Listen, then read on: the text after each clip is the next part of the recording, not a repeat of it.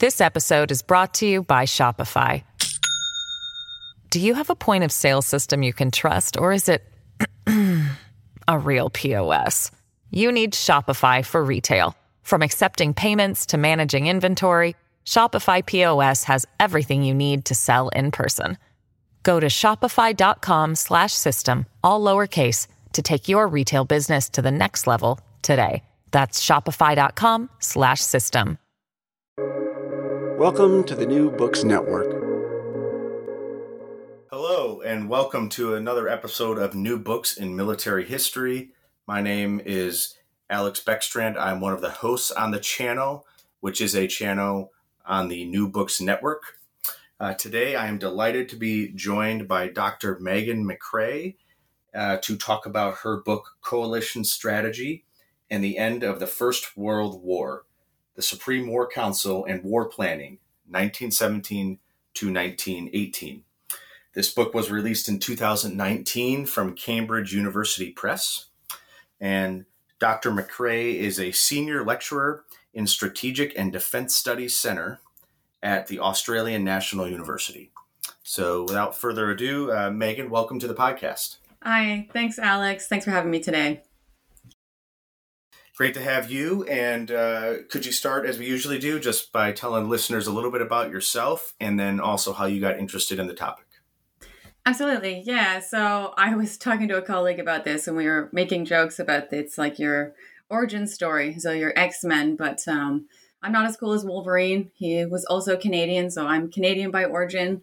Um, and uh, yeah, so how I got interested in the topic, I guess my studies over time increasingly focused on um, how people respond to conflict and how they therefore think about the future.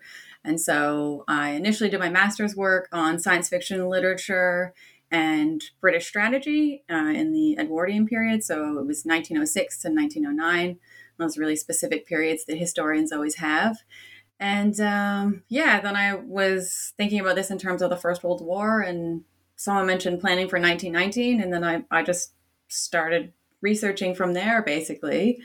Um, yeah, and so it's been a it's you know a long project. I've been came out in 2019, as you said, um, but it was out of my PhD thesis. So, uh, one thing I'd like to mention is I worked on this book while I was on teaching only contracts. And so, uh, you know, it's quite intense. And I think it's important to mention that for early career re- researchers out there that, you know, um, when you're wanting to be an academic, you often have these great projects that you want to develop, but you also have so many pressures on your time in terms of trying to put food on the table. So this definitely uh, started out as a labor of love and then was a, a, labor of trying to get employed. I guess would be the uh, the how I would would say it ended up. Um, but yeah, um, it's not a perfect book by any means. In fact, even when I was uh, looking at your questions and then referring to some of the charts in my book, I noticed a mistake, and I think that happens again when you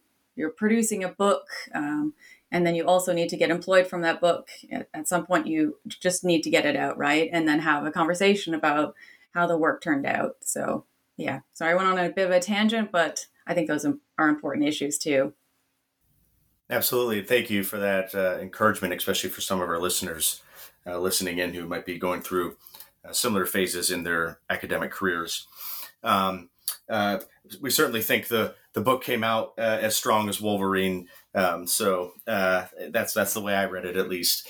Um, and one I should also mention before we continue that um, that Meighen is calling in from Canberra, and I, I, am on the East Coast, and so um, uh, it's uh, it's very neat. technology has brought us together here to be able to do this podcast and offer this the information and the book to to the listeners. Um, so uh, going forward, then, could you just describe uh, the general thesis of the book? Yeah, so I always felt like it was um, really multi-tiered, but just to to not go on and on. Um, basically, I say that there was indeed an Allied strategy, and that many of the points of contention in the Allies attempting to fulfill this strategy were worked out increasingly as the war progressed uh, through this institution that they established, the Supreme War Council. And an important point for understanding much of what I argue is that the German Spring Offensive in 1918 really shocked the Allies and that they basically never wanted to underestimate the Germans again. And so this impacts the strategy that they create for 1918 and 1919. And essentially they they over overplan, overestimate. And just one point in terms of terminology, because it, it could be confusing for people. I'm going to say, I'll say allied when I'm, I'm referring to Britain, France, Italy, and the United States in this. Okay. Good to know. Um, so, you know, so prior to 1917 um, and the establishment of the Supreme War Council, how did the Allies coordinate strategy and operations amongst themselves, uh, if at all, at times? Yeah, so on the um, civilian side in particular, so they do have things like civilian missions and they have liaisons who will go between, you know, soldier diplomats and the war offices.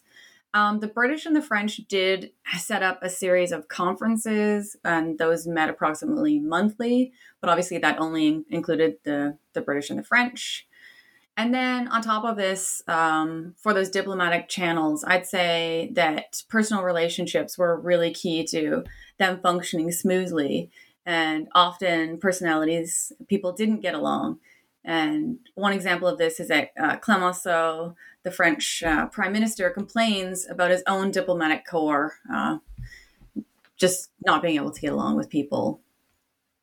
And I think another interesting point is that so Haig actually puts quite a bit of effort into learning French so that he can actually work with the French commanders. Now, obviously, they're still responsible for their own fronts, but they, they do meet to discuss what they're doing. Um, and there's a bit of a joke that Haig was actually better at communicating um, his and expressing himself in French than he was in English. Wow. Um, could, could, you also kind of describe, um, you, you, hinted at it, uh, the the impetus or the events that maybe have uh, that directly preceded and led to the establishment of the Supreme War Council? Yeah, absolutely. So I think something that's really important to keep in mind is that prior to the First World War, the Entente had no experience of conducting a multinational war on this scale. Um, and it's uh, the disastrous events of 1917 that leads to a, a, really big reassessment of how Britain, France, Italy, and then um, the United States were going to coordinate their war efforts. Um, so they basically think they need an enduring forum to fashion this allied strategy um, and, and then cooperation. So, just in terms of scene setting, in 1917, you know, the French had the mutinies, um, and that this led to many people wondering if France would have the will to continue the war, especially from the, the British perspective. The British are very worried about what's happening with, with the French. Um, but then in Britain, David Lloyd George, the prime minister, uh, he was appalled by the Passchendaele offensives. Um, you know, earlier in the year in 1917, he had advocated that the Entente stiffen the Italians with their own troops, um, with British troops, but this had received little support. And so then when we have Caporetto um, alongside Passchendaele, so Caporetto was the um, pretty massive defeat for the Italians against the Austro-Hungarians and the Germans. Um, he really starts to press for the creation of an of an allied body, and part of this has to do with his own relations uh, with his military commanders. Um, he wants you know, Lloyd George wants to create a body where he can push through his own strategic ideas. And then he gets support from the other um, nations, basically. So the French at this time, from their perspective, they really want the British to take up more line in France, right? Because they have dwindling manpower resources and they want the British to be doing more. So they think, oh, if we have a Supreme War Council in this forum, this is another avenue for us to really put pressure on the British. Uh, and then, of course, as I said, the Italians, in the wake of Caporetto, think that they'll they will also be able to um, get assistance with stabilizing their front, getting resources, and then finally, um, the Americans, you know, they wanted a, a, purely military organization for the Supreme War Council. Um, basically the Americans are very supportive of a unified command. Um, yeah, so sorry, it does take a long time to describe these things because you have four perspectives. So I would say those are the main pressures at this time for the creation of a Supreme War Council. Um, and then, uh, and then a little outside of that, stepping back from each nation, is the fact that you have these four countries wondering what's going on with Russia, with the Russian Revolution. And, you know, I mean, the Russians have pinned down quite a few uh, German and Austro Hungarian forces on the Eastern Front, right? So if the Allies lose their Russian partner, those troops then are going, you know, the enemy will be able to move those troops to other theaters. Uh, and they never really know what's going on in Russia and how many troops could or couldn't be moved. So, what these events of 1917 demonstrate is that better coordination is required at both the political level and the military if the Allies are going to win the war. Um, yeah, so they have an appetite for change, basically. And you talk about early in the book, in the introduction specifically, about a, a shared commonality, as you put it, uh, of the Supreme War Council. Um, are you able to, to kind of touch on those characteristics that you as you see them? Yeah, for sure. Um, and I'm sure some of this will also also come out uh, throughout the talk. But the big things are just as a summary um, that they do have a, a shared notion of victory. So there are these civil military tensions that are going on, um, and you know, in in the literature, a lot of people talk about frock coats and brass hats, and uh, you know, they have these, especially in the British literature and in the British government, there are these disagreements over, you know, should there be an Eastern strategy or a Western strategy? But this shared notion of victory is really about everyone agrees that the Germans are going to have to be defeated on the Western Front. They identify the Germans as the main enemy. Um, it's just when and what will the other theaters contribute to this victory is is the main debates that they're having. Uh, and so that's shared notion of victory is the first commonality. The second would be um, manpower as the key ingredient for winning the war. And so, where is this manpower going to come from? How are they going to get it in the field, trained, uh, supported, supplied, all those sorts of things, and where? And then I'd say the third commonality is um, that they they work through the Supreme War Council, um, and that in particular the U.S. chooses to work with their Euro- European powers uh, through the Supreme War Council, especially as the war progresses. Uh, I think that's what the book brings out is that you know this is an evolving structure.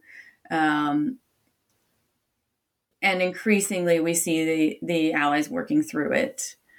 And then I'd say, um, which kind of ties up my somewhat covered it in the notion of victory, but that the Allied strategy focused on the global context of the war and the concept that these theaters of war are really uh, interdependent. Um, yeah, so those are the four convoluted ones. yes. so so now we have the the creation of this this body, this Supreme War Council. Um, can you talk about uh, the the you know I guess first maybe the military representatives appointed uh, to the Supreme War Council and and maybe how they they functioned. Mm-hmm. Yeah, absolutely. So um, basically, so there's a um, didn't say I should have said before as well. Like there's the um, civilian body that sits over what the permanent military representatives are doing, and those are the the heads of state with the exception of the US, because obviously President Wilson's not going to Europe. And also, the Americans want to keep this distance between what they do politically and what they do militarily.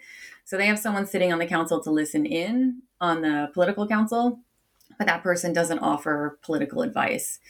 Um, so what that means is for them, that representative on the military side, who is Tasker Bliss, who is a four-star general, um, he's having to do a lot of the the networking for the for the U.S. and um, be very careful about offering diplomatic advice. But you know, in some ways, becomes a bit of a military diplomat at times. Um, yes, yeah, so the again because it's an evolving body, the individuals on the Supreme War Council change quite a bit. So what you see in November 1917 as it's being worked out is different from what you see um, by the end of the war in 1918. So the just the key is that there are four military representatives. Um, Henry Wilson is the British one initially, and he ends up moving over to take up uh, the chief of imperial general staff position once uh, and that's from william robertson he takes over that over that role in i think it's february 1918 and then um, the Rawlinson replaces him initially, but then um, oh, why am I? I'm completely blanking on the person's name.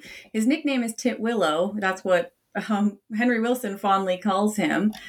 Uh, sorry, I don't. This is just uh, me spacing. Um, anyway, the point is that once Tit Willow takes over that position, um, Henry Wilson and him are, are very close and very connected. So it's basically, you know, he says he represents Wilson in in a lot of what he says. And I think this is the case for the other three representatives. So um, by mid 1918, um, the Italian representative is uh, de Robilant. Originally, it was Card- Cardona from the infamous Battle of Caporetto. Uh, but he gets replaced when he retires with de Robilant. And then um, it's initially uh, Foch for the French, but then very quickly is replaced by Weygand, and then again is replaced by Belin. Um, and the point is that all of these people are connected to their chiefs of staff. Um, although initially that's not how the British want it, that's how it evolves to be. Um, and I think if you're happy for me to go on about this, talking about how they actually operate, I think is important, and I think it's probably a little little more interesting. So they're in at the Hotel Trianon in Versailles. And for anyone who loves to travel and has the money, you can stay at the Hotel Trianon still. Um, and I would love to do that and take around a little map of where everyone, all, where they were all located. Um, so it's the British and the French each take half of a, of the first floor of a hotel for their offices, and then the Americans and the Italians stay on the on the second floor and that's just for their offices. They all live um, in villas on the grounds. And so I think this visual is important for thinking about these people are like living and working together, right? And so, you know, they're out taking walks and talking to one another and, and you know, um, prime, the prime ministers might be visiting and they would be chatting with them. They have, um, for the British in particular, the British have a massive staff. Um, and they can send people to the front to get information. They have liaisons with um, the the commanders and that sort of thing. So they they get a lot of paperwork coming in that helps inform their decisions. Um, so they have translators, motorcyclists, telephone operators, all that kind of stuff. So they're they're largely set up. Um, and this is a lot. A lot of this is based on the British model of working, right? Because Maurice Hankey is just such a, a capable secretariat. He's he helped set up the Supreme War Council, and there the British in particular are operating from this model. Again, this is all pretty new, right? This is a big war. They're trying to figure out how do you even, you know, they don't have what we have today. If you think of how difficult it has been to coordinate efforts around COVID, like these people are, are coordinating massive war effort with logistics and so many people and and they're figuring out how to do it. And that's part of what the Supreme War Council is, is figuring out how to do it. I think one cute story that comes out of how they're functioning is that the um, the British staff, when Henry Wilson originally sets it up, they have this big mirror in the room where they work. And when they're thinking about things from the German perspective, he insists that they all turn their caps backwards so that they look like German officers in order to help them get in the mindset of the Germans. yeah. Wow. Yeah, that's that's really uh, uh, taking thinking, you know, like your enemy, uh, t- turning the map around, as we say sometimes today, to to the next level. Yeah, exactly. Okay, so uh, you know, you, after the early part of the book, you kind of move on and talk about um, some of some of the important discussions and, and, episodes and ultimate decisions by the Supreme War Council. Uh, the first chapter looks uh, at the role of the Supreme War, excuse me, the Supreme War Council regarding Allied action in the Balkans. Um, so, could you kind of describe the context uh, of that debate? Yeah, for sure. Uh, again, these things uh, get a bit complicated when you're looking at it from four perspectives. So I'll try to try to keep myself from going on, on about aspects. But uh, yeah, so I mean, it's the French led the expedition in Macedonia, so they have economic and imperial interests in this region, and so they have the largest presence, basically. Um, but I mean, both the British and the French are concerned that if the Germans controlled uh, this area, that they would end up the Germans would end up dominating from the North Sea to the Indian Ocean, so from Hamburg all the way to the Persian Gulf via Constantinople. Um, and you know they they are obviously thinking about the post-war world and what this would mean for their own empires. So the Central Powers um, had driven Serbia out of its homeland, and this means that the German line of communication is, you know, could function from the, um, to the Ottoman empires via the Berlin Baghdad Railway. I think the book's helpful in this case for maps um, and also like showing where things actually existed at the time and what railway lines they actually have versus what they have today.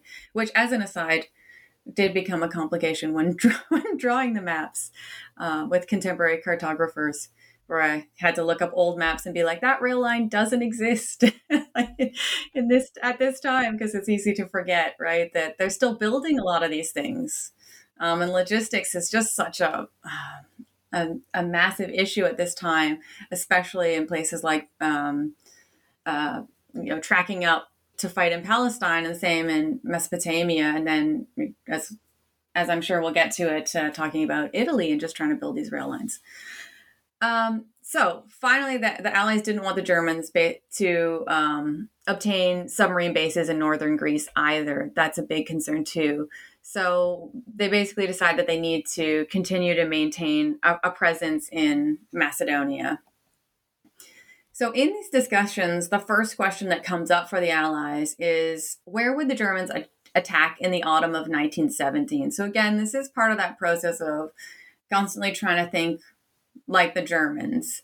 Um, and so the British thought that they were going, the Germans would attack, attack in Mesopotamia, and the French said the Balkans. Um, this becomes an issue because the British want to withdraw troops from um, Salonika to use in their campaigns in the in the Middle East. So it's um, a, a, bit of a fight debate, right?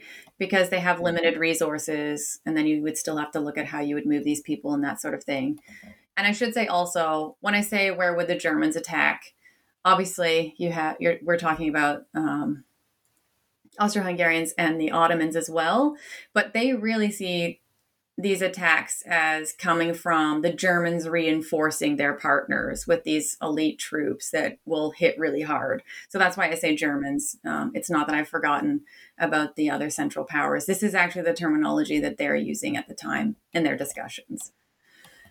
Um, so then the question becomes how would the Balkan Theater contribute to a victory against the Germans on the Western Front after um, the German Spring Offensive, and when we're looking into further into 1918.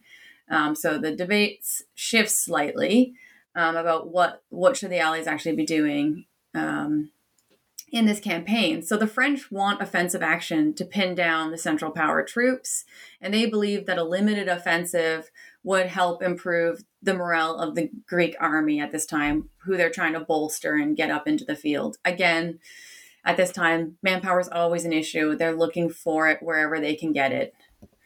Um, the British, again, want to remain on the defensive still in 1918, but they want to continue to protect those submarine bases. So there are some debates about where the Allies in the Balkans should be focusing their efforts. Um, and that becomes a real fight between where you're protecting French interests versus British interests versus uh, Italian interests, because the um, Italians also have um, interests here.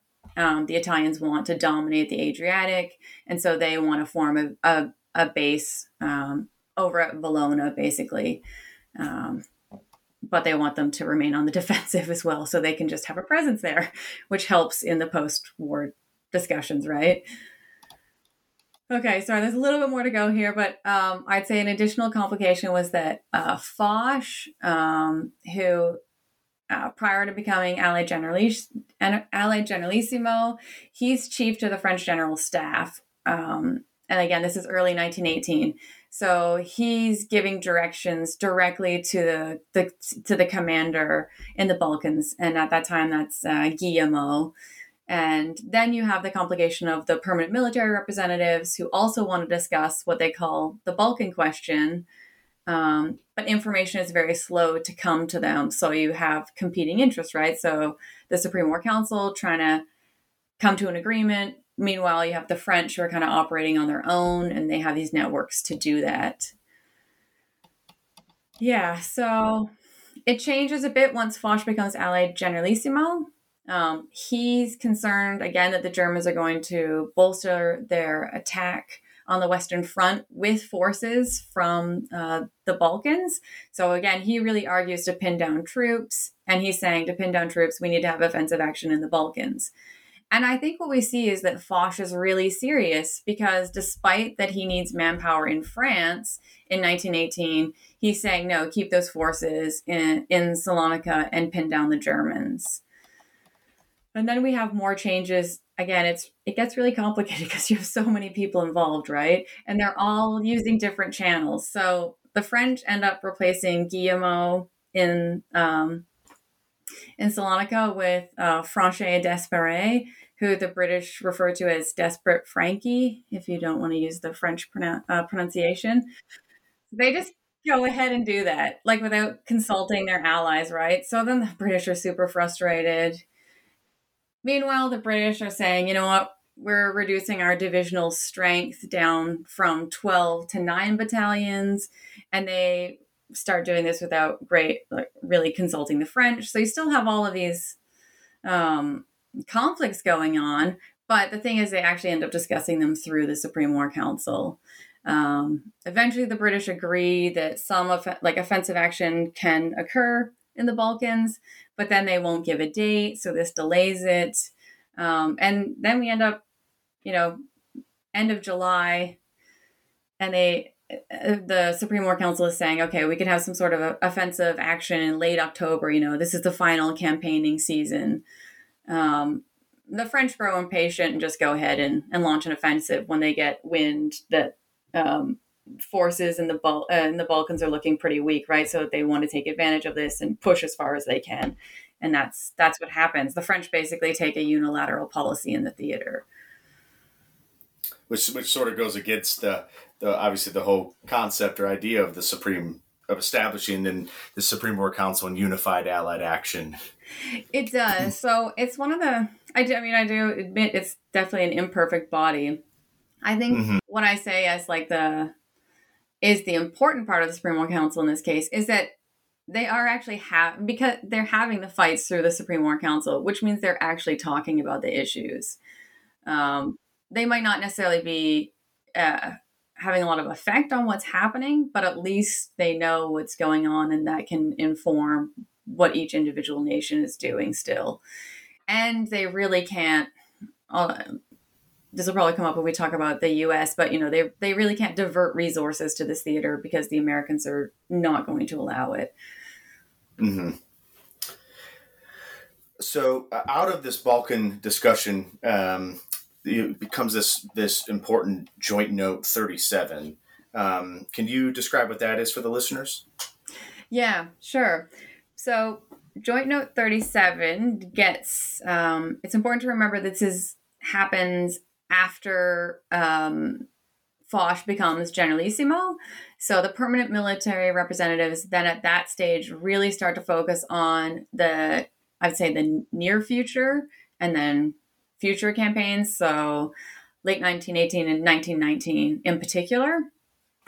And so they're doing this thinking for Joint Note 37. It takes a long, like it's not done in a couple days, right? It takes them from July to September um, they're working on it uh, individually initially and then sharing their ideas and then de- developing the final joint note um, 37. So for any joint note to go to the Supreme War Council, all four PMRs have to agree upon it.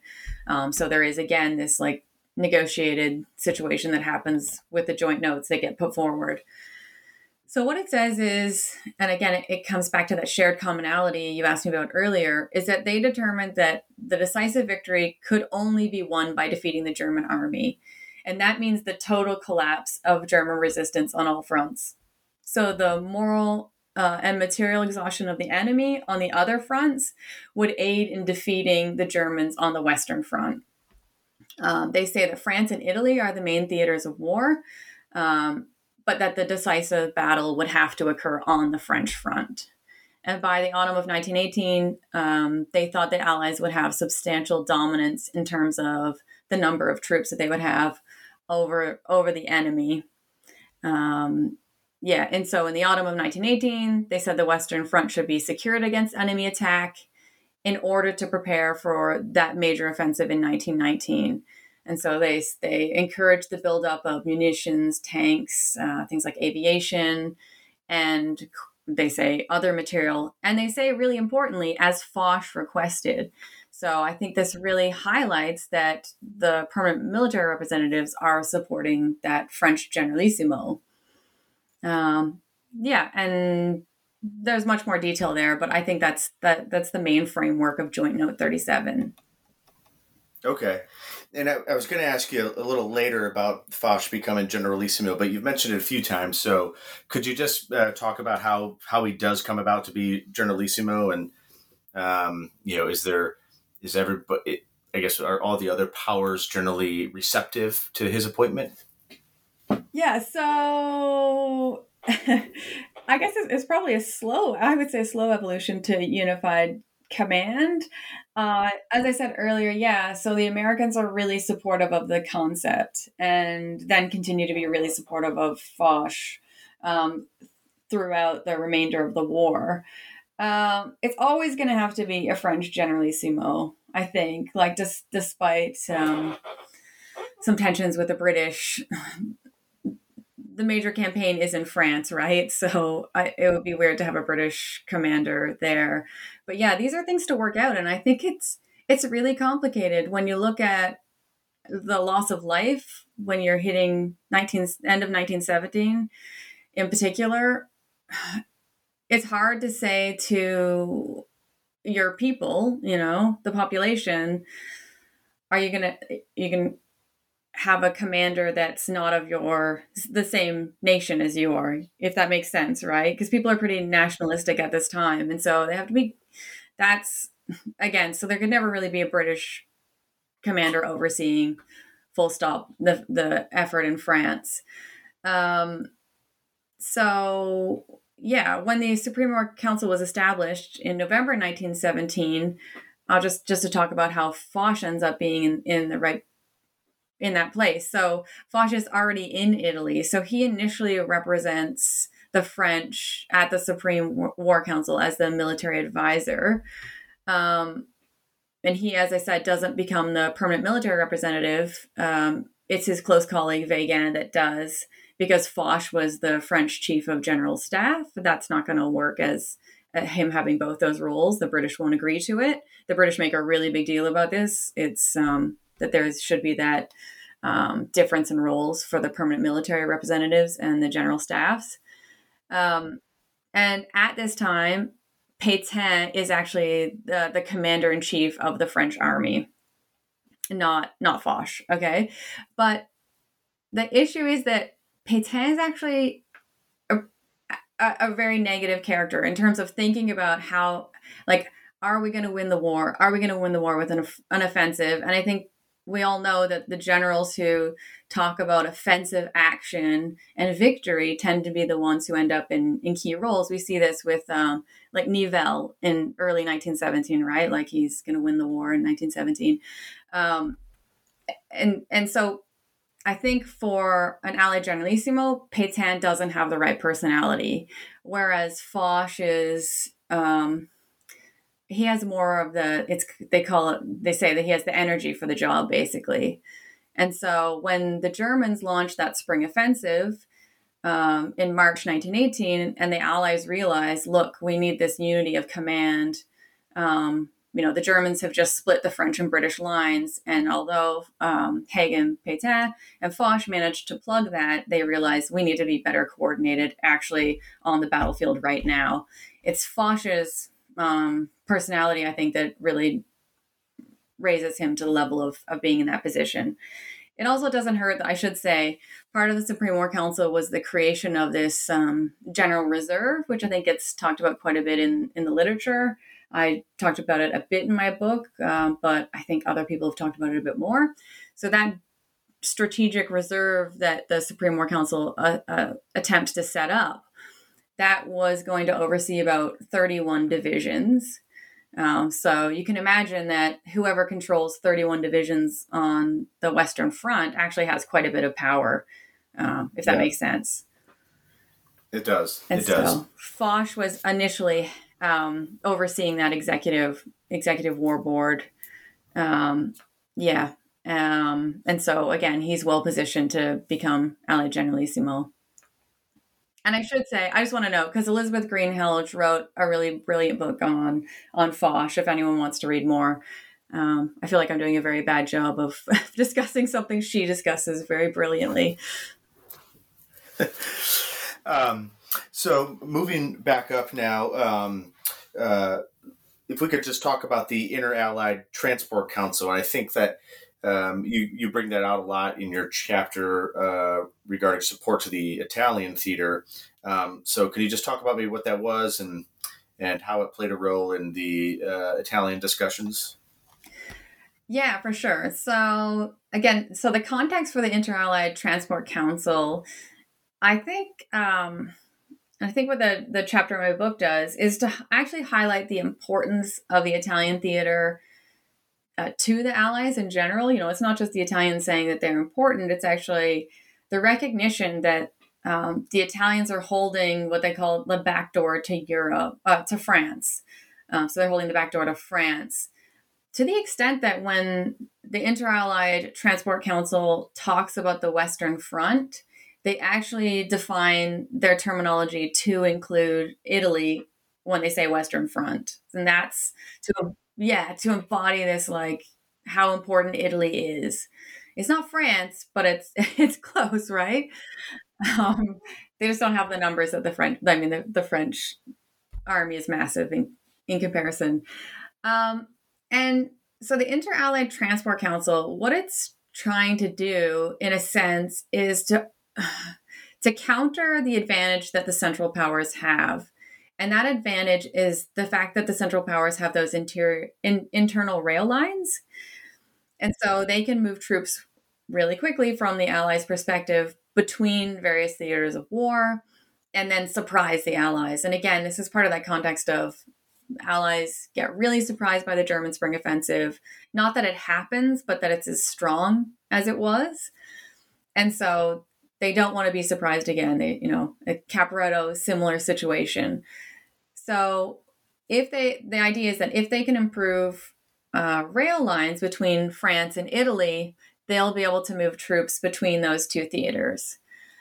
What the tension actually becomes is that um, I think the Italians initially think that troops will only be moving in one direction, and that's from France to Italy. And increasingly, as they are considered a partner to the Allies, the Allies are not are going to want things from them as well, if that makes sense. If it's an if it's an equal partnership, so um, you know the uh, Italian army is regrouping for the much of this time period that I'm looking at, 1917 to 1918. Um, and so they want resources, but what they slowly begin to realize is that the rail line moves in, in two directions. Uh, but the advantage of this improving this rail line is also that um, they can move troops, but also more more coal, so that they the idea is that they could then uh, free up some of those troop uh, some of those um, seagoing vessels that could maybe be converted to troop transport, which connects to bringing over troops from from the U.S. as well. Um, Yeah, I will say, I know I kind of said this before, but just to highlight the point, but the issue also becomes that and this is a constant issue during this time period. They have limited resources. And so they're always talking about issues in relation to what's happening elsewhere and then having to prioritize. I guess that's normal life. But, you know, they want to improve these rail lines between Italy, but that's going to come at the cost of potentially improving the rail in France. Um, and that matters mid 1918 because if the Allies are going on the offensive, they need to have those rail lines to bring up logistics, right? To bring up supplies to keep pushing their offensive, um, if that makes sense. This episode is brought to you by Shopify. Do you have a point of sale system you can trust, or is it a real POS? You need Shopify for retail. From accepting payments to managing inventory, Shopify POS has everything you need to sell in person. Go to shopify.com/system all lowercase to take your retail business to the next level today. That's shopify.com/system. It does. Yep. Um, I wonder if we can't just take a diversion for a, a brief moment and just talk about um, your research process and where you did research. And I mean, a book like this that covers, like like you've mentioned a few times, just how com- how co- complex it is with the the different nationalities. Um, and so bringing in all those perspectives, uh, how did you do the research in order to, to, to do that with the book, which you do very well in the book itself? Oh, thank you. It's, uh, it took a lot, first it took a long time, right? Like, I feel like I worked on this project for in some ways nearly a decade, I guess, if I'm being completely honest. And as I said before, I was on those teaching only contracts for it's around three years. Um, but you know, you still you still have to be working on the book and trying to get away for research. Uh, how I began the research, uh, again, like I just want to be honest, it all felt really messy. Like I I love doing research, so I think I was fortunate in that it, like I like being in archives, so that was a, a great motivator. Um, I started by going to the British Archives. So I was living in Oxford at the time, um, and I would take the bus because I couldn't afford the train. I would take the bus to Kew all the way to Kew, and I that's when I found out that I get motion sick, which I'd never been motion sick before. But all the roundabouts on the way to I, I would take the bus into London, obviously, and then grab the tube to Kew, And I would sit there and read about the Supreme War Council and copy documents. And then uh, just again to highlight how research can be really frustrating, I finished doing all that. And then, like, I don't know, six months later, they digitized it all. Like they posted the digitized. So they have been, no one said, I talked to the archivist, not to, now it sounds like I'm, I'm being cruel to archivists, but no one said, hey, by the way, we're digitizing all of these.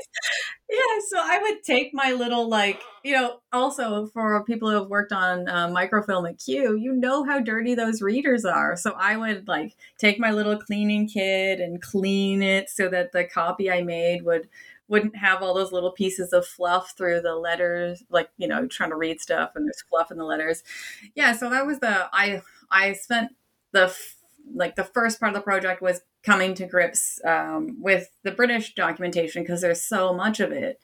And that was just looking at the Supreme War Council documents. And then I expanded out to start looking at um, private papers a bit. So, you know, going to Cambridge, to the uh, Churchill archives. Um, you know, they have Hankey's papers there, uh, Amery and Rawlinson. And I also looked at Churchill's stuff as well because Churchill's important as Minister of Munitions. Yeah, I mean, I honestly, I'm I will try not to go into too much detail because I think I went to at least 15 different archives, so this could be an hour long part of the podcast alone. But yeah, so you know, I tried to bite off something that I could chew, which was understanding the British perspective, and then I planned my trip to the U.S. Um, and then I spent a lot of time looking at, while I was there, looking at um, private papers. And again, there are just so many of them. So I went to the Library of Congress first, and I remember just feeling a little overwhelmed by the sheer volume of material. Now, of course, the Supreme War Council documents, because they make multiple copies, you're getting same copies in the same archives, but trying to track that while you're at the archives is pretty difficult, right? So you have to make a decision: Am I going to copy the documents and analyze them later, or am I going to analyze them now? And I did a, a mixture of the two, depending on what it was I was looking at. Yeah, and then yeah, so private papers took a long time. Um, again, just to be honest about what research looks like when you're a PhD student, I stayed in like a really sketchy hostel. Um, it was like someone got stabbed out front. Um, I told some friends where I was, the neighborhood I was staying in, and they were just like, don't stay there. But I also asked people, yeah, it was too late. Exactly. Like, honestly, I'd never seen like burnt out buildings bef- before. So on one side of the street was like, I guess, as as someone in the neighborhood said, was like being gentrified, and then the other side wasn't. And the biggest danger was uh, the metro stop, right? Going there, coming to and fro. Anyway, I survived, and I made some friends who were on a, a similar situation, PhD students, just trying to get their research done, um, staying uh, in the country as long as they can with the money that they have. So, yeah, that, that's what that looked like. Um, and then, so for my thesis, I predominantly relied on um, the American papers for some of the French perspective because the American papers, for those who are interested in this topic, are really great for holding French and Italian documents. Um, so I could get a pretty yeah, a pretty good understanding of what was happening from the French and Italian perspective from those papers. And that's what I did largely for the for the thesis. I contextualized it in other ways with some private papers that were available, um, just to you know check my own work basically. Um, but it wasn't until I finished my PhD that I then I had a I um, got the job at Aberystwyth and was able to feel like I might be able to feed myself, and so I could go to the French archives um, and not worry so much, if that makes sense. So then I I went there, and then I was was there for part of the summer um, at uh, Vincennes, so the Chateau Vincennes.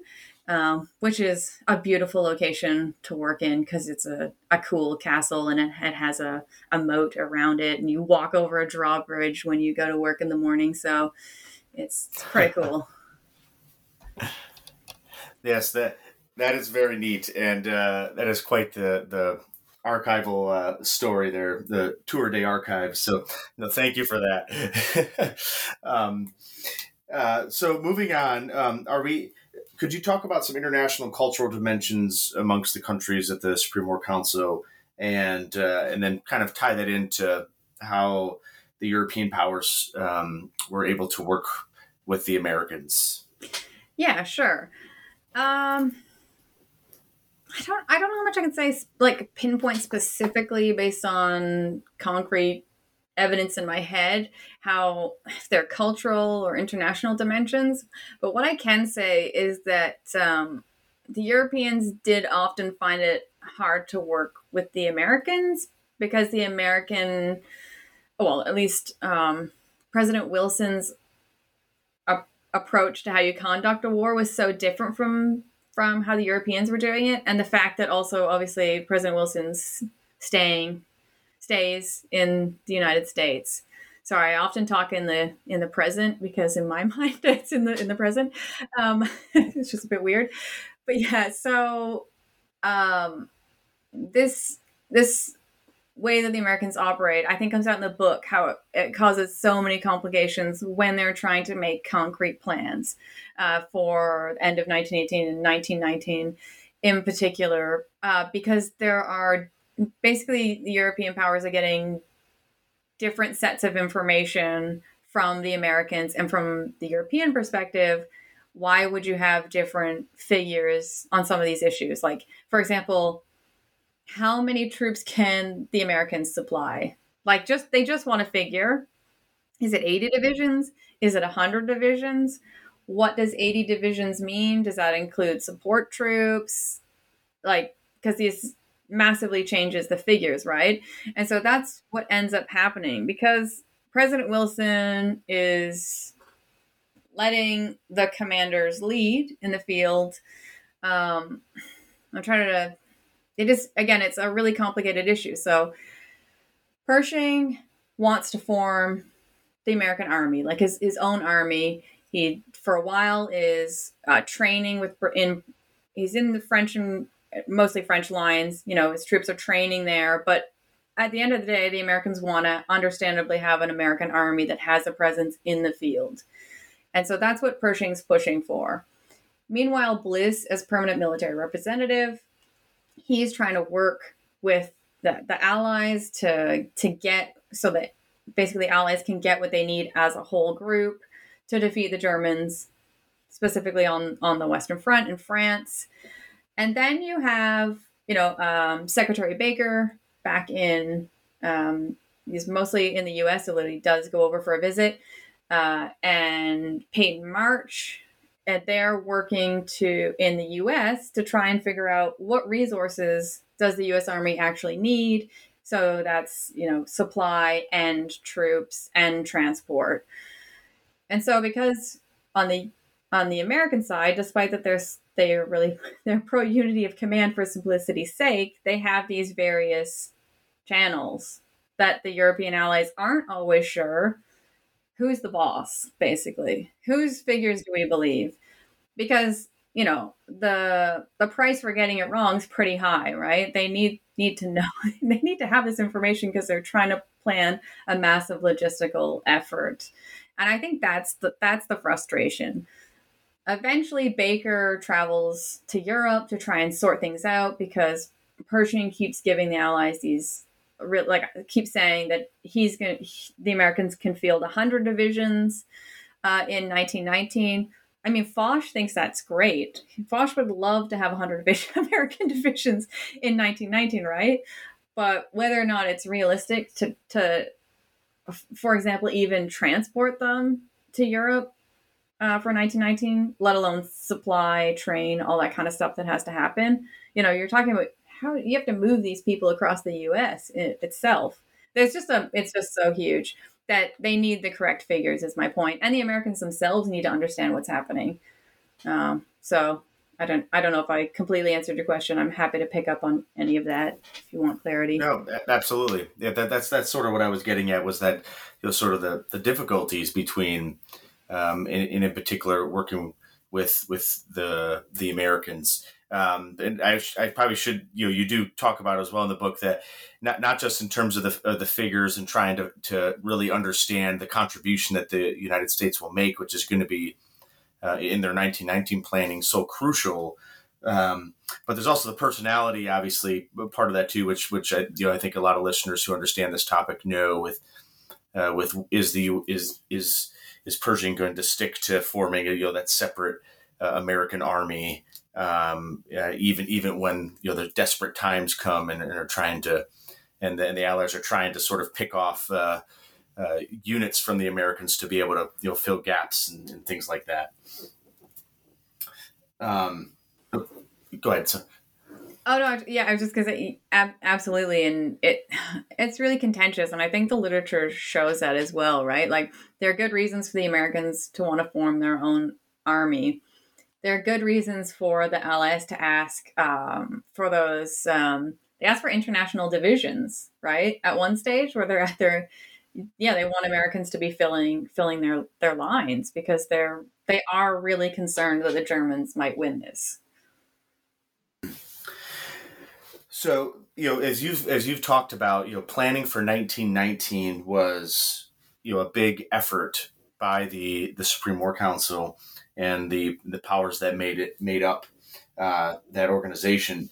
Is it fair to say that the the Supreme War Council did not expect the war to end when it did in 1918? Yeah, for sure. I mean, not just the Supreme War Council, but I, I would say the majority of people didn't think the war was going to end in in 1919. Even you know, coming to the final days of the war. I mean, F- Foch gets more enthusiastic about the ability to win the war, kind of as they start to successfully counterattack and, and realize that they're able to push the Germans back uh, uh, quite substantially. Um, but yeah, so I, and I think that's a good context for the book, right? Is that um, when people ask me about it, I always say, you know, like, well, I started with this project because it, it, you what you realize is that the Allies don't think the war is going to end in November 1918, and so they they set up this mechanism, which they then keep adding to as they realize start pinpointing coordination issues. Um, and then in particular, the Americans, as, as I said before, like really start pushing. Okay, well, let's talk about this issue through the Supreme War Council. Um, yeah, uh, I think in some ways that also helps them streamline what they're doing because, as I said before on the previous question, you, you know, they're really trying to scale up their war effort, which is complex. The Supreme War Council gives them an avenue to do that. Um, but yeah, I don't. I, it's really hard to emphasize just how much people don't think the war is going to end in 1918, other than to say they don't think the war is going to end in 1918. So I have written another article about this, which was in, I think it was War and Society, about how I look at the various um, shifting perspectives of the key individuals in political and military leadership in 1918 and how their how their opinions shift based on on what's happening and um, yeah, just why they change their minds. Um, but then again, you have to remember the Germans are a pretty formidable enemy, and one of the things on their mind is what happens if you push the Germans into German territory? Then, like, how hard are they going to fight then? Sort of thing. And you, if you look at even casualty rates in 1918, they're what the second. I think they're the second highest in the war. Like, there's a lot of hard fighting, right? Like, it's not. It's not like the Germans are being pushed over. Yeah. No, that, that's a great point, and I, I think that your your comment um, uh, about uh, you know if you want to synthesize sort of the idea of behind the book or just the the topic in general is that you know the Allies did not think the war was going to end uh, when it did. Um, you know that that really does sort of put it in perspective um, and, and, kind of put you right there in you know in 1918 um, in, in, you know in, in thinking uh, maybe not with our caps on backwards uh, like the British, but uh, thinking like in terms of as if you're there. What's what's happening now? Well, I also think like a lot of the literature, it, it, makes sense, right? That the literature focused on has focused on what actually happened, and, and especially operationally. And there's a lot of literature on, you know. Eh, you know, victory in the hundred days, hundred days campaign, that sort of thing. Because for a, a long time, um, people just saw the, the First World War just as as a defeat, right? Like the whole effort was futile, and so historians then you know picked up this idea of well, let's look at how victory came about, um, all these sorts of things like uh, learning curves, interactions between allies, um, and so they were focused on what actually was happening on the battlefield and looking less at, at, like the future thinking, future planning, that sort of thing. So I guess it's where I'm trying to contribute to the literature as well, is to say, well, actually, the mentality at the time was this war was going to continue into 1919, and there is really concrete planning that goes into it. And yes, they sacrificed some of that planning for a victory in 1918, which I think is another reason why people have kind of scoffed at the Supreme War Council, right? Is because they kind of give up some of that planning because they want to win. They want to win when they can, right? And as soon as possible. This is a high stakes game, um, and so they let a lot of things go. Absolutely. Um, so I, I, think you know, just skipping ahead a couple questions. Um, um, you know, we, we talked about sort of the war ending when it did, and, and whether that was anticipated. But can you also um, touch on, if at all, uh, did the Supreme War Council play any role in in the negotiations in the fall of 1918 that ultimately brought the war um, the, the war to a conclusion? Uh, yeah, so I think the main role um, of the Supreme War Council in negotiations, I mean, again, I keep saying it, it's so complicated because the Supreme War, there's a lot of politicking going on through the whole war, right? Like there's all of these balancing of interests. I always try to explain war aims to, to students as a on a like a sliding scale of our minimum war aims that we'll accept and our maximum like what we would really ideally like to have and then not every like and then people have different scales that they're working to in a sense um, and i think that's why it makes things like negotiations through the supreme war council it's a complicated uh, question to answer because the supreme war council is one avenue they can use to discuss armistice terms. But uh, like really, it's like the British and the French, as much as possible, would love to exclude the Americans. you know, like if they can, they do. And I think I mentioned a few cases in the in the book where uh, they try to do that, right? So there's one situation where because uh, like some people are getting sick with influenza. I'm not sure if that's exactly what Tasker Bliss has at the time, but he's supposed to. He gets given a whole bunch of paperwork uh, late in the evening and is ill and tries to stay up all night to digest it, but just can't attend the meeting. So has to tell send someone else and say, don't say anything on the American opinion. But like this delight, like really the British, French, and Italians are delighted by this, right? Because the Americans are really starting to to come in with a lot of weight by the end of 1918. Um, and so, anyway, but back to your question about what role did the Supreme War Council play in negotiations? So they advise on armistice terms. Um, but I think what's really important about the terms that they draw up is that they demonstrate that the Allies really want to ensure that the Germans are defeated. So, like, can we make the armistice? Because armistice is just a, a, ceasefire, right? It's not the end to the conflict. Um, but they really want to make sure that the Germans aren't going to resume uh, the war um, in 19, uh, 1919. So, one of the concerns is that you know, maybe the Germans are just asking for this ceasefire so that they can rest over the winter and then they're going to come back again in the spring. And again, this is reflective of, I think, the, the German spring offensive in 1918. Um, and so, what the Allies want to achieve is what they hadn't yet achieved on the battlefield, and that's a complete military victory. So, if they see things like they're going to maintain the blockade um, in the Supreme War Council terms. So, you know, they're going to give the Germans only four weeks to withdraw. These are the initial terms. They actually become a bit harsher. Um, so, by giving someone only four weeks to withdraw on such a big front, they're basically saying that the German withdrawal will be chaos and that the Germans will have to abandon a whole bunch of material, which then conveniently the Allies can pick up if they need to. Um, yeah, so the Allies used the terms um, actually drawn up by Foch to guide them, as opposed to using the ones drawn up by the permanent military representatives.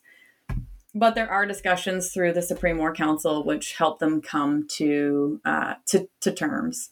Um, yeah, but again, I think what you see with the terms is that um, in some ways they are trying to cripple the Germans, right? So the naval terms cripple the German Navy and Merchant Marine um, all of the German merchant marine is dismantled. Meanwhile, the Allies get all of their merchant marine returned. Uh, but what I, I will say is, if you don't mind, because I was going off off script a little bit here, is when you think about this kind of stuff, right? Like they're drawing up these armistice terms, they're making them really harsh um, because they don't want they don't want to fight that basically especially Foch like does not want any more blood spilled over this. So if you can end the war with these terms, that's what you should do. Um, but then we get this stab in the back myth that gets created in the interwar period, right? That the Germans aren't defeated. And it's it's so frustrating because the Allies don't know the Germans are defeated. So they're drawing up these terms, but the Germans are, when you look at that like when you look at it from their perspective, they are defeated. And then you get this whole myth concocted. Very interesting. Yes. Uh, and um, so I guess sort of continuing, you know, basically continuing your answers right there. You, you've talked about how the the Allies use Foch's terms um, uh, in terms of uh, you know uh, drafting the the armistice. Um, so you know, okay, the armistice is signed, takes effect on November 11th. What what happens and what uh, to the Supreme War Council then, and what do they keep doing during uh, after November of 1918? Yeah, so this is one of those things that I would love to write on, and I keep saying I'm going to, and then I just just finding the time, right? Um, so I uh, uh, what I know from the records that I have is that they continue to advise on the treaty of uh, well, the Treaty of Versailles being drawn up, and so um, that's the permanent military representatives and Foch. Um, the Supreme War Council, the political side, um, how it's usually described is that it becomes the Council of Ten, and then it becomes um, the Big Four, right? So it basically devolves, or like well, or evolve. It depends on how you see that. In numbers, there are fewer people, but in impact, it's probably greater. Um, yeah, so they the permanent mil- the, so the military advisors continue to write um, joint notes. Now they don't write very many of them, but again, it basically comes back to they're keeping an eye on the Germans and wanting to ensure that they're defeated. And then if the Germans aren't defeated, what are they going to do? Um, so, for example, uh, Foch talks about the Germans won't sign the Treaty of Versailles, then they're going to take you know bridgeheads um, so that when the war resumes, the war will be continued on German territory. Um, so it's it's basically ensuring that the they have that they have plans for if the war resumes. Okay. Yeah. Um, so, sort of t- taking a step back and uh, having sort of a broad view, um, do you think there are lessons learned from the experience of the Supreme War Council that shaped Allied planning uh, you know, with regard to the Second World War? Um, and does that does the Supreme War Council have a legacy in that sense? So early in the Second World War, uh, the British and the French used the Supreme War Council uh, when they're looking to set up channels of communication and to coordinate strategy and military action really early on. But this doesn't survive because uh, Churchill basically replaces it um, I think part of the issue here is that the Americans are, become such a massive partner in the Second World War. This isn't really the, the case in the First World War, right? Like the French, uh, British, and the U.S. are really in 1918 culminating to be cool. I won't say equal partners, but they're getting close, right? Like they all have something pretty big to offer one another, and so they they really have to work together. I just don't. I'm not a Second World War expert, but I just don't really see that same kind of balancing going on. Um, I think if you really wanted to do justice to this question, where you would find probably the most interesting information to answer it would be to look at what people are operating on these uh, on the Supreme War Council and its various committees, who are then working uh, on, especially on the logistics side, uh, in the Second World War, or have like a dad, or like so. Stettinius is an is an example here. I think uh, it's there's Stettinius Junior and Stettinius Senior, and one's in the First World War. I think one's in the Second World War. Um, I'm driving this in my brain from a really long time ago, so I might not have it correct, but I'm I'm pretty sure that's that. When I was looking at the papers, I remembered having this this thought, um, and I think that's that would be if you really wanted to, again, because I'm a big believer in really doing your research. That would be if anyone needs a PhD topic out there. that doing something like that will be really fascinating. Um, and it would just it would be like a hard yards on research, right? Um, yeah, and what would I say? So I think also the legacy here would be maybe more about allied relations. So you know they're coming together in this major war effort. You know these are rivals generally, you know, Italian, French, British rivals. They have rival interests in these regions, but they're coming together to work together. And then you see that in things like the League of Nations. So I think this concept of we can work together despite that we have rival interests, that would maybe be, I would say, the most important legacy. Okay. Yeah. Um, and, uh, question we usually end on here on the, on the network, um, but not, no pressure if, if if there's nothing sort of um, in the hopper yet. But do you have any future projects that you are working on that you could share with us? I do. I I hope I'm allowed to share it. I was uh, so I'm I'm working on um, um, a volume in a multi-volume series that's being created um, about um, basically eh, navies. So I'm again, I'm just not sure how much I'm allowed to talk about it this time. I should have asked. Uh, yeah, so I'm. I'll just say what I'm working on. So I'm working. It's First World War. I'm looking at naval coalitions and naval relationships in the First World War. So, not just from a British perspective, but like kind of taking what I did here, because what I never mentioned in this whole talk was that there's actually an Allied Naval Council. Um, and it's working at the same time. It's one of the the it's also under the political side of the Supreme War Council. And you know, I I actually when I did this book, I think for me the most interesting ideas for the book came out of this stuff by looking at at transport, looking at the merchant marines, and getting into those those shipping records.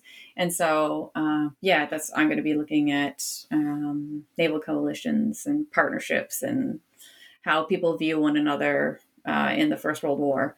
If if that made any sense, it's still I'm still shaping it. But yeah, it's still in the early phases. But that fascinating topic uh, in general, and um, we look forward to having it. And, and when it does come out eventually, uh, we'd love to have you back on uh, on the channel here to talk about it. I'd love to be back on, and thanks for having me today. No, thank you so much. And once again, we've been talking with uh, Meighen McCrae. Her book is um, Coalition Strategy and the End of the First World War, the Supreme War Council, and War Planning, 1917 to 1918. Meighen, thank you so much. This was a wonderful discussion, and uh, I loved uh, talking to you about the topic. Right. Thanks, Alex. And I just wanted to say congratulations on your recent article. Thank you very much. I, I appreciate that very much.